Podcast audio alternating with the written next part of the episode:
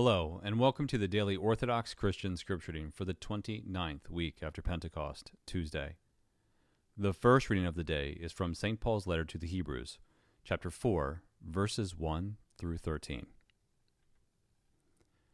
Brethren, while the promise of entering his rest remains, let us fear lest any of you be judged to have failed to reach it.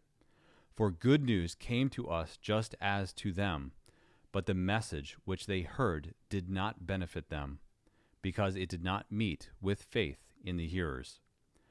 For we who have believed enter that rest. As he has said, As I swore in my wrath, they shall never enter my rest, although his works were finished from the foundation of the world. For he has somewhere spoken of the seventh day in this way. And God rested on the seventh day from all his works.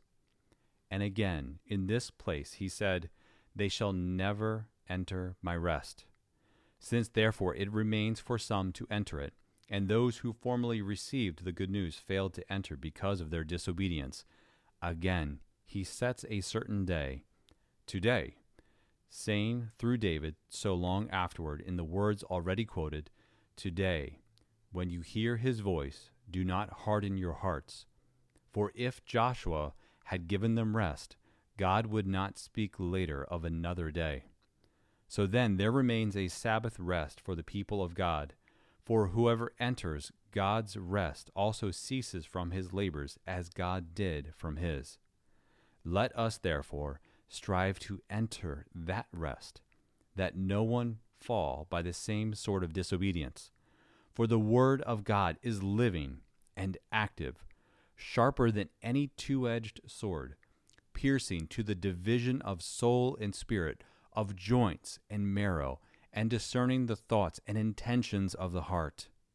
And before him no creature is hidden, but all are open and laid bare to the eyes of him with whom we have to do. And today's gospel reading is from Mark chapter 10, verses 2 through 12. At that time, the Pharisees came up to Jesus, and in order to test him, asked, Is it lawful for a man to divorce his wife? He answered them, What did Moses command you? They said, Moses allowed a man to write a certificate of divorce and to put her away.